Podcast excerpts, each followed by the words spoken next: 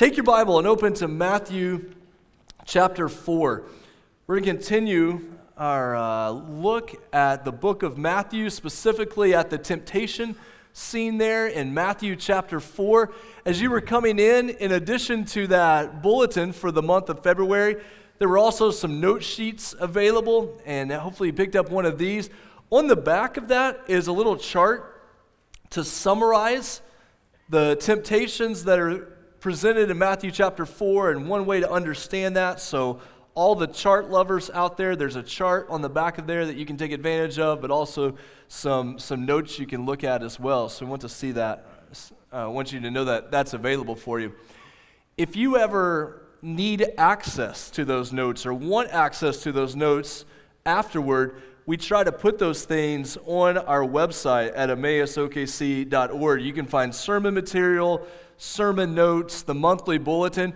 So here is this month, speaking out of both sides of our mouths. Hey, be really careful with technology, but please hurry and look at emmausokc.org. So uh, watch your social media, but hey, if you're at home, you can catch us on Facebook Live. So we want to say both at the same time. We've said already, we're not here to dunk on technology this month and to tell you all the things that are wrong. There are some real dangers. There are some things with social media we need to pay attention to.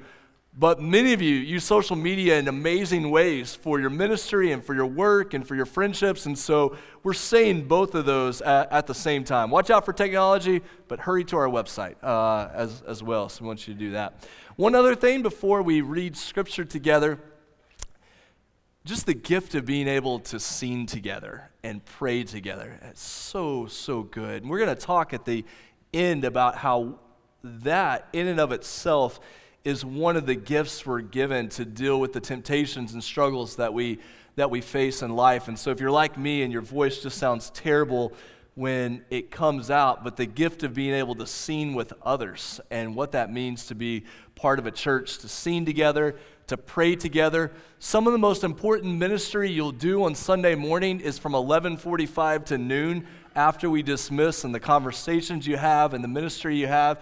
Uh, we have a hard time turning off the lights and locking the doors in Emmaus because we can't give people to leave, but I love that. So that is a good, good gift, and, and we want that to be a part of, of what you do. So, Matthew chapter 4, let's read this section together, verses 1 through 11.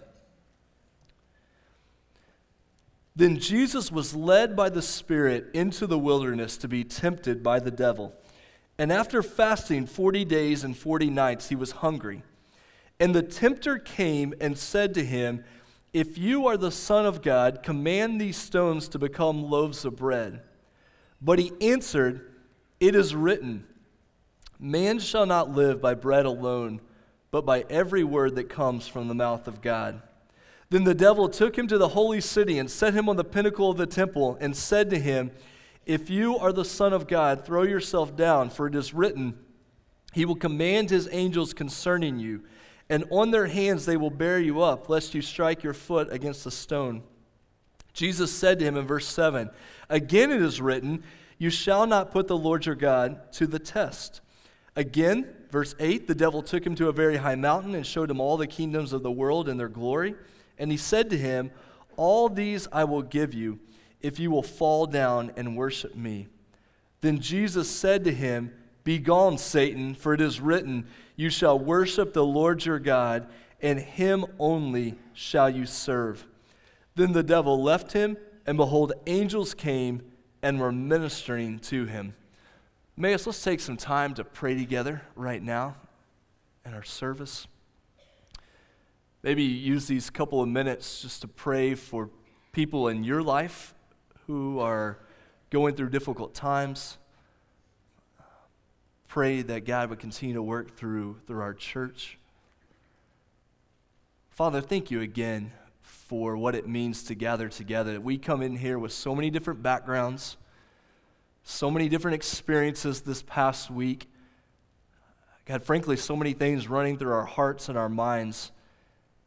But God, above all, we proclaim that Jesus is better than all of those. That our hope is not in ourselves. Our hope is definitely not in the name of Emmaus. Our hope is in Jesus. And so, God, I pray that that would be a source of peace and joy. God, if we're in here this morning and we feel unworthy, beaten down, not sure where to look, God, that we could look to the cross and find hope. God, as we've said many times, thank you for the gift of the local church and the way the local church is able to be a part of your kingdom. God, we pray for our friends at First Baptist. God, we pray for them as they begin the process looking for a pastor. God, thank you for Kevin and for Doug. God, we pray for that church. God, that the days ahead would be incredible kingdom ministry, God.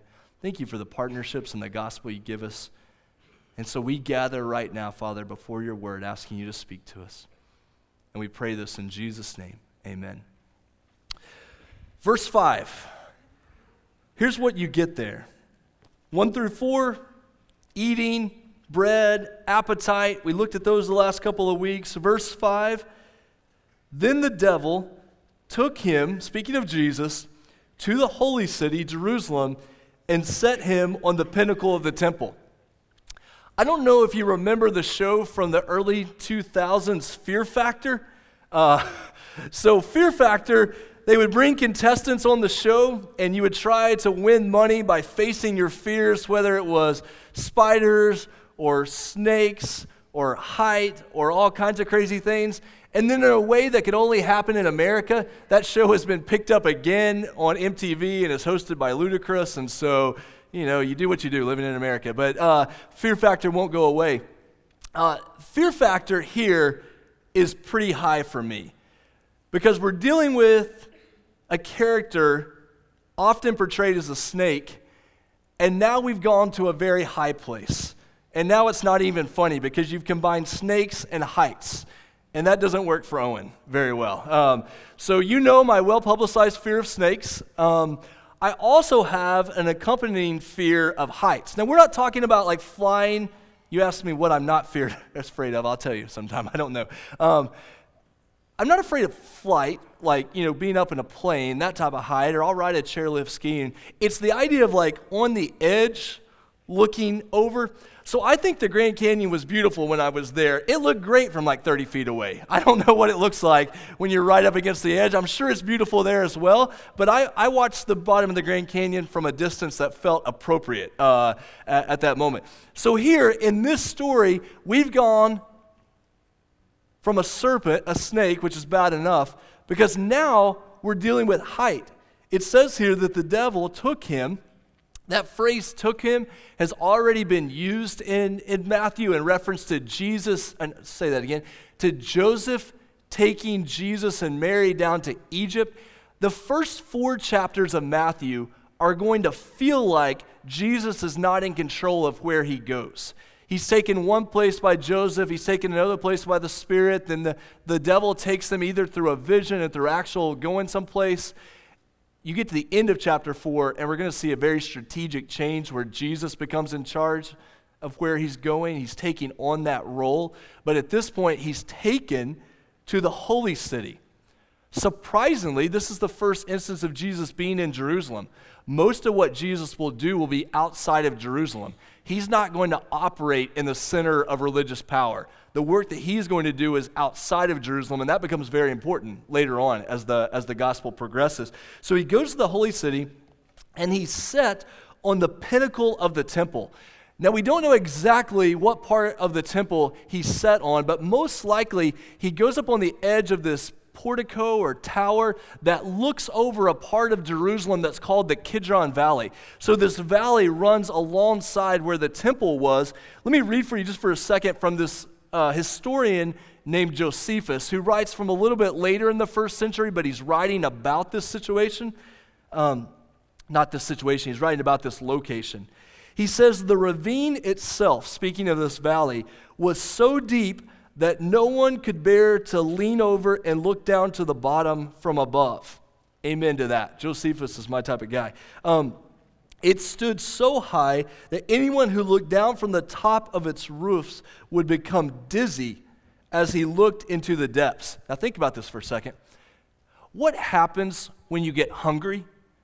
Well, a lot of things. You get angry and you know you're but one of the things that get happens when you get hungry and Jesus has fasted for 40 days, you get dizzy. You often feel disoriented. You feel your blood sugar working against you. You get dizzy and disoriented. What happens when you go up to a high place and you look over the edge? You get dizzy. You get disoriented. Part of what the enemy is trying to do here, in a very real sense, is disorient, make him dizzy, lose that focus. Everything becomes fuzzy. And when that happens, your decision making is often poor at that moment. Look what happens then in verse 6 he comes and says, If you are the Son of God. Now, we've heard this language already. This goes back to the end of chapter 3, where God says, This is my beloved Son. And then Satan comes right along and questions that. If you really were the Son of God, this wouldn't be happening to you. So he's testing that identity, just like Kennedy said earlier. He's testing whether or not our identity is in Christ. So if you are the Son of God, throw yourself down. Purposely throw yourself off of the heights. So, dizzy, disoriented, just throw yourself off, for it is written. Now, the enemy is going to do his own sermon at this point. He's going to use scripture at this point. And he says, He will command His angels concerning you, the second half of verse 6. He will, cons- he will command his angels concerning you, and on their hands they will bear you up, lest you strike your foot against a stone. So the enemy's saying, just if you're the Son of God, like you claim to be, throw yourself off here because God's not going to let you hit. He's going to command his angels to come and protect you. Now, what we need to notice is how much of this is actually true. Because we know from later in the Gospel of Matthew, Jesus says, I can command angels to come. Matthew chapter 26, Jesus will say at the time of his arrest and at the time of, of his betrayal, if you guys can bring up Matthew 26, there we go. Do you think that I cannot appeal to my Father and he will at once send me more than 12 legions of angels? But how then should the scriptures be fulfilled that it must be so? Jesus says, if I'm really in trouble and I need that help, I can call for the angels and the angels will come. But here's the ironic thing not until he gets all the way through the temptations do the angels actually come and minister to him in verse 11 of this story. Jesus is saying, I need to go through these temptations before the angels come and do their work, because if not, the scriptures won't be fulfilled, which is so much of what Matthew is about. So you have this sermon, and it comes out of Psalm chapter 91. What's going on in Psalm chapter 91? Well, here's how it begins Psalm 91 begins He who dwells in the shelter of the Most High will abide in the shadow of the Almighty. I will say to the Lord, My refuge and my fortress, my God in whom I trust. Psalm 91 is a beautiful psalm to have marked because it speaks of God's protection. It speaks of God's security, the way that He will care for His people. And so Satan is saying, hey, if that's true, throw yourself off the temple and show that it's true. But watch how Jesus responds. Jesus says in verse 7 Again, it is written, You shall not put the Lord your God to the test. First thing to notice Jesus teaches a very important skill here for the Christian life and for those who are Bible readers. You can call this different things, but the most common way to speak about this is Scripture interprets Scripture. Jesus is not discounting Psalm chapter 91. He absolutely holds to the promises of Psalm chapter 91. What he will not allow for is the misuse of Psalm chapter 91.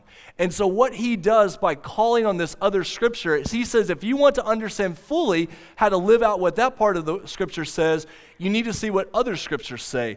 And this is just a good lesson for all of us, including the preacher who has to be careful on this regard. Because to understand scripture, so oftentimes other scriptures speak to that, and especially other scriptures will help us from misusing certain verses that we would just pull out, which is exactly what had happened here. So Jesus says, again, it is written, like, hey, that's not the only Bible verse in the Bible. I know more. You shall not put the Lord your God to the test.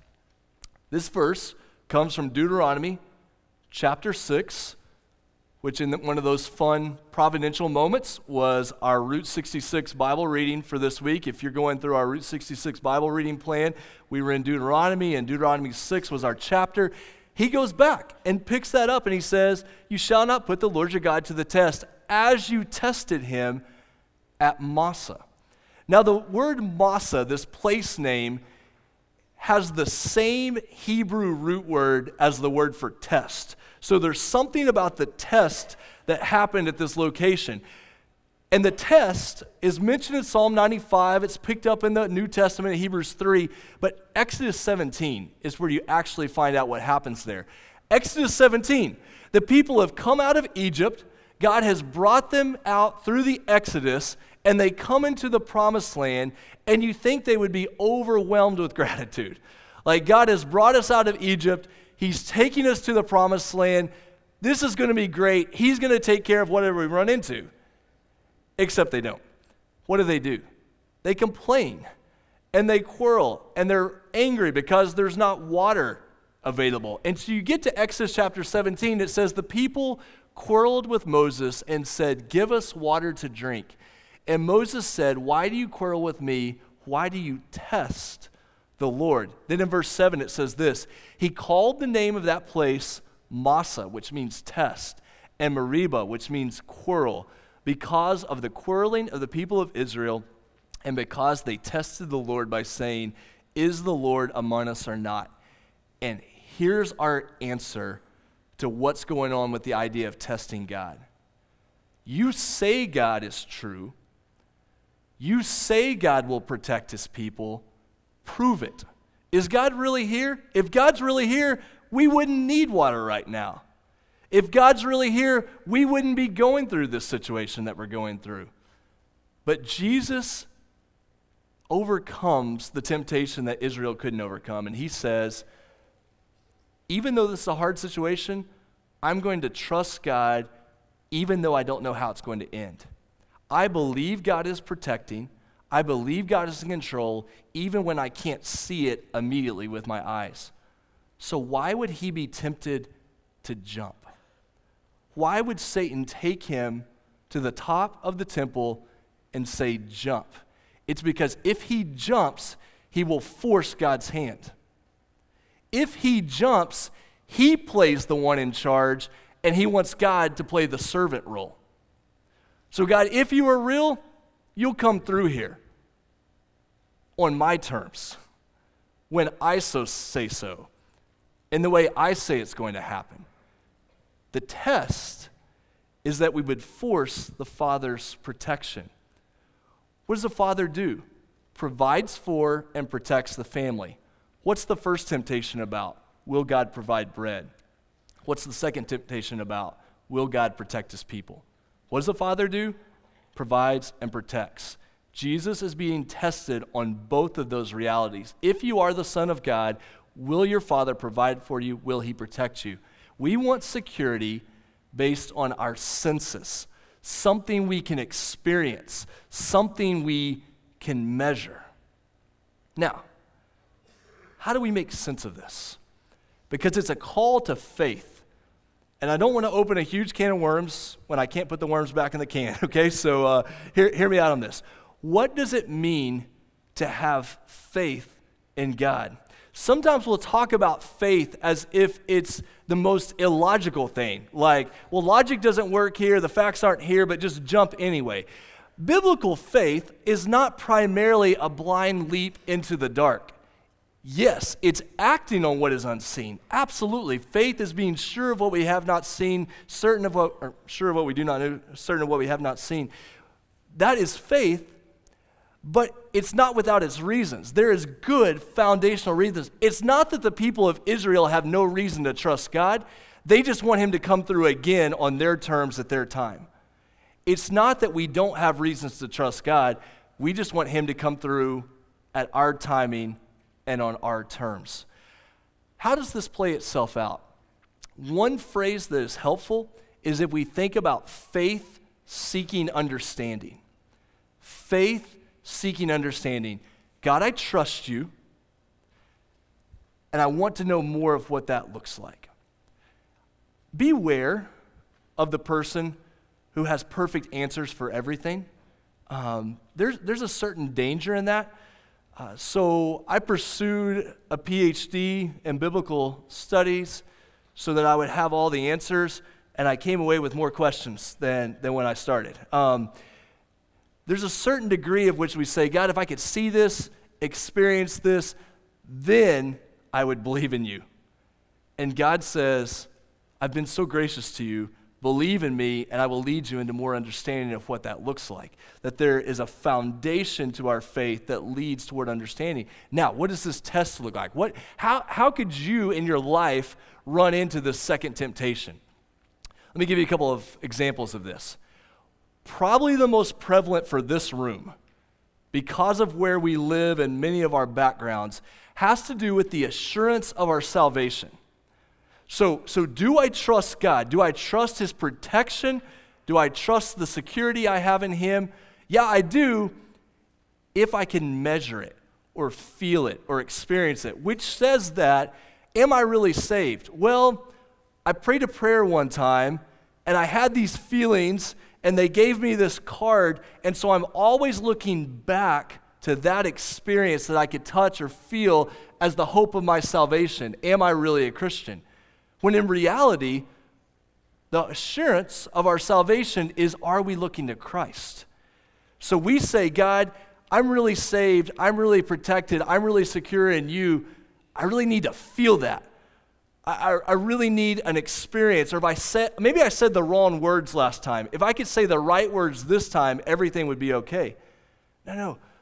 The assurance, the protection we have is because we're looking to Jesus that He is our security, He is our protection, He is our righteousness. Think about our spiritual growth. As we're growing spiritually, we want to see visible signs that that's happening.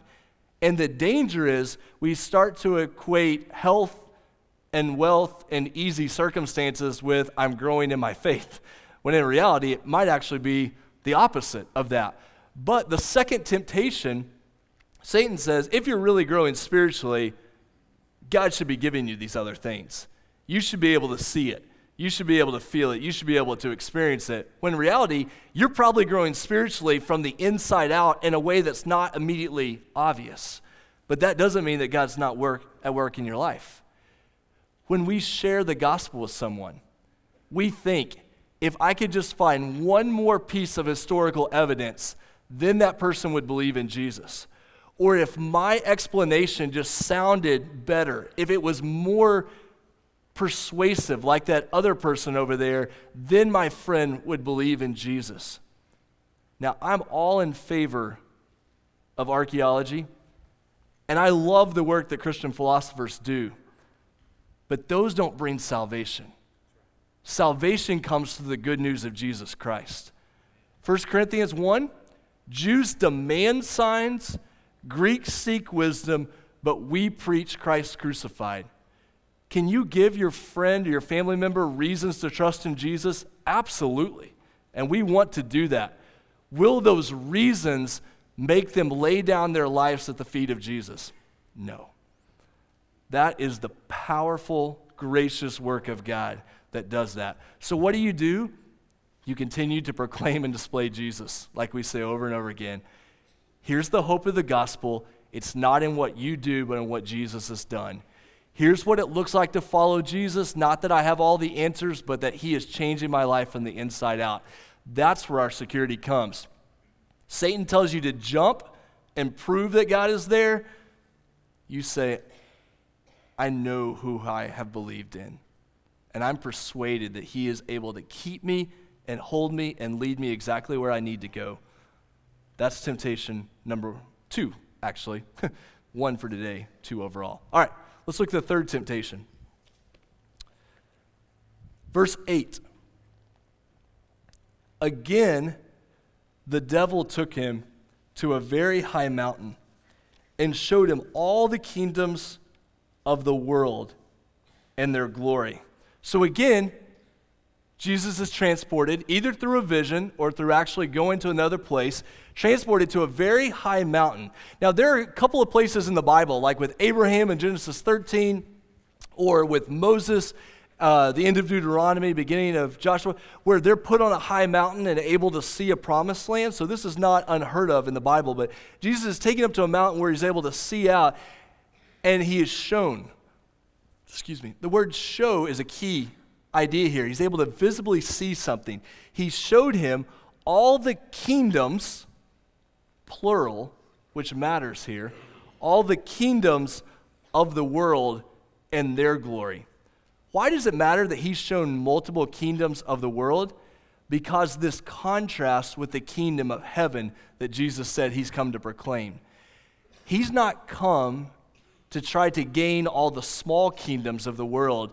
He has come with one great kingdom, and that's the kingdom of God in heaven. And so there's going to be a battle between the kingdoms of this world and the kingdom of heaven. But he's taken to a place and he's shown all these. What happens in verse 9? In verse 9, it says, All these, Satan says to him, all these I will give you if you will fall down and worship me. First of all, this is rich irony because in Matthew chapter 2, what already happened to Jesus? The wise men fell down and worshiped him. Jesus has already been worshiped. We've seen this in the book of Matthew, and now it's being turned around, and Satan says, Well, no, if you will fall down and worship me, then this will happen. In fact, the whole book of Matthew is pointing to the end of Matthew chapter 28, where there's going to be a scene of worship before Jesus as he prepares to send out his disciples into the world. So, this idea of worship is already wrapped up in the book of Matthew before this temptation comes. But if you will fall down and worship me, all these I will give you. That language, I will give you, what kind of language is that? It's father language again. It's, I will give you your inheritance if you will worship me now. Now, Emmaus, this is where one of those really cool moments in, in the Word of God. Can you think, and, I, okay, that was about to come out with the wrong tone. I was about to say that sarcastically, but you never, ever, ever have to know the stories of the Bible to come in here, okay? So you may not know this story, but it's a story many people know. There's a story in the Bible about a young man who comes up to his father and asks for his inheritance early, before the right time. As if his father has already died and isn't part of the picture and says, Give me this inheritance because I'm going to run off with it and take the kingdoms of this world. Luke chapter 15 gives you the story.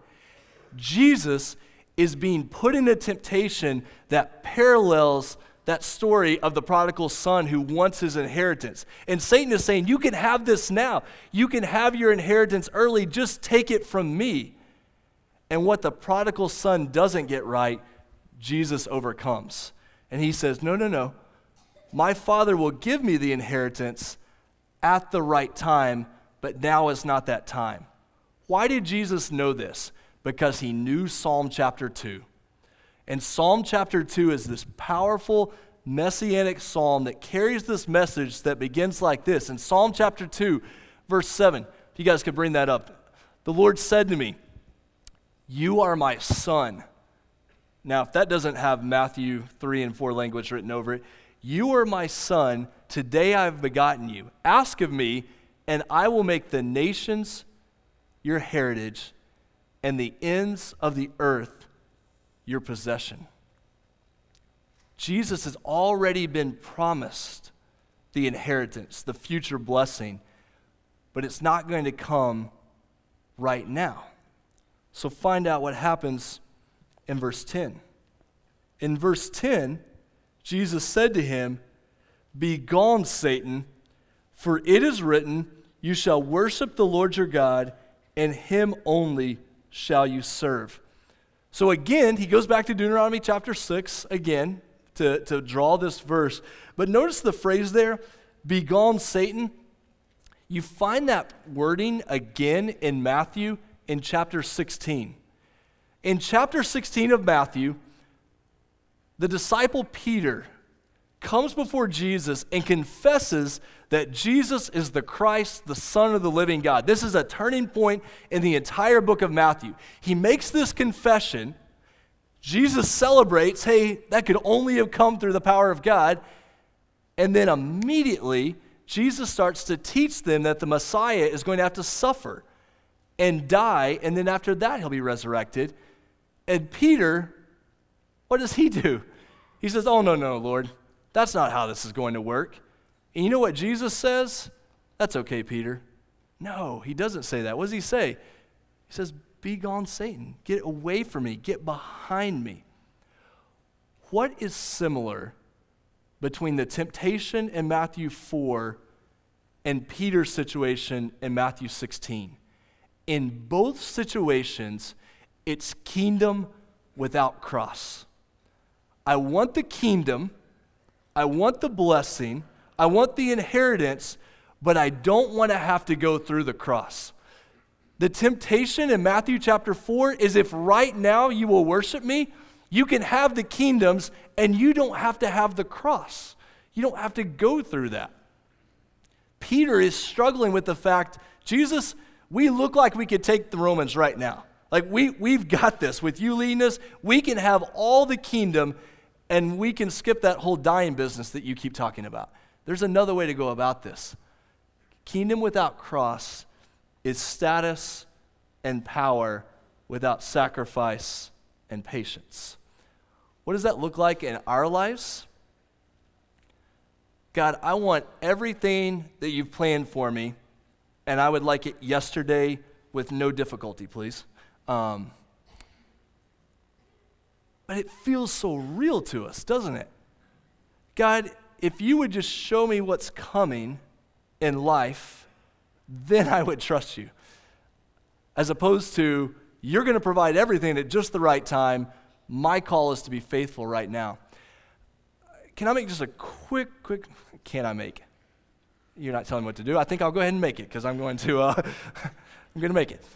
I, I want to open another can of worms, close it, and we'll pick it up at another time in this whole discussion, there's a question of what does it mean to worship the devil? What, that, that's language that even strikes us a little bit eerie. What do, what do we do with this?